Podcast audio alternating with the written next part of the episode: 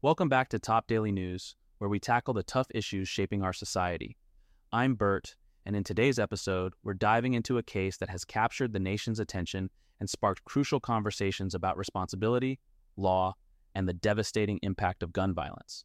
We're talking about Jennifer Crumbley, the mother of the Oxford High School shooter, her recent trial, and the sweeping changes in gun safety legislation it has precipitated. Join us as we unpack the events, the verdict, and what this means for the future of gun ownership and child safety. In November 2021, Michigan was rocked by a tragic school shooting at Oxford High School, perpetrated by a 15 year old student.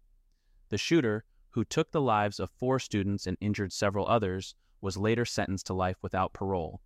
But this case took an unprecedented turn when his parents, James and Jennifer Crumbley, were also held accountable charged with involuntary manslaughter for their role in the events leading up to the tragedy.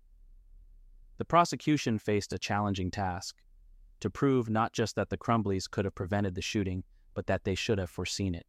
The turning point in Jennifer Crumbley's trial may have come when she took the stand, insisting there had been no sign her son was mentally ill, despite evidence of suicidal thoughts, bizarre behavior, and explicit warnings. On Tuesday, the jury found Jennifer Crumbley guilty, marking a significant moment in the legal landscape surrounding gun ownership and parental responsibility. Michigan, like many states, had no law mandating secure firearm storage away from children, even in the face of glaring warning signs.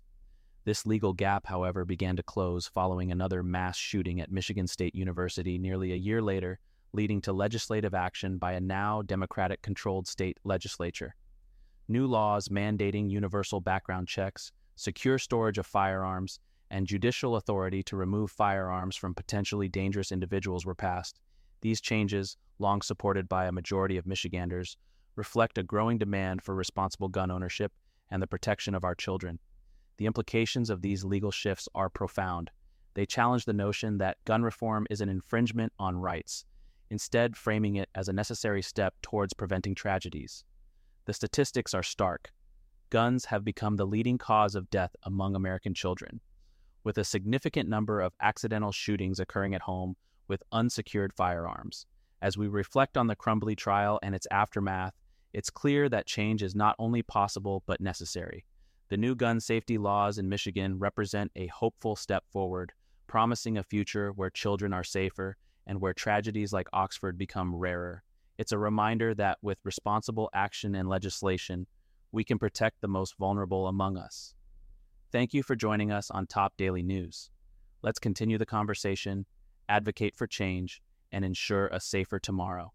Until next time, stay informed and engaged.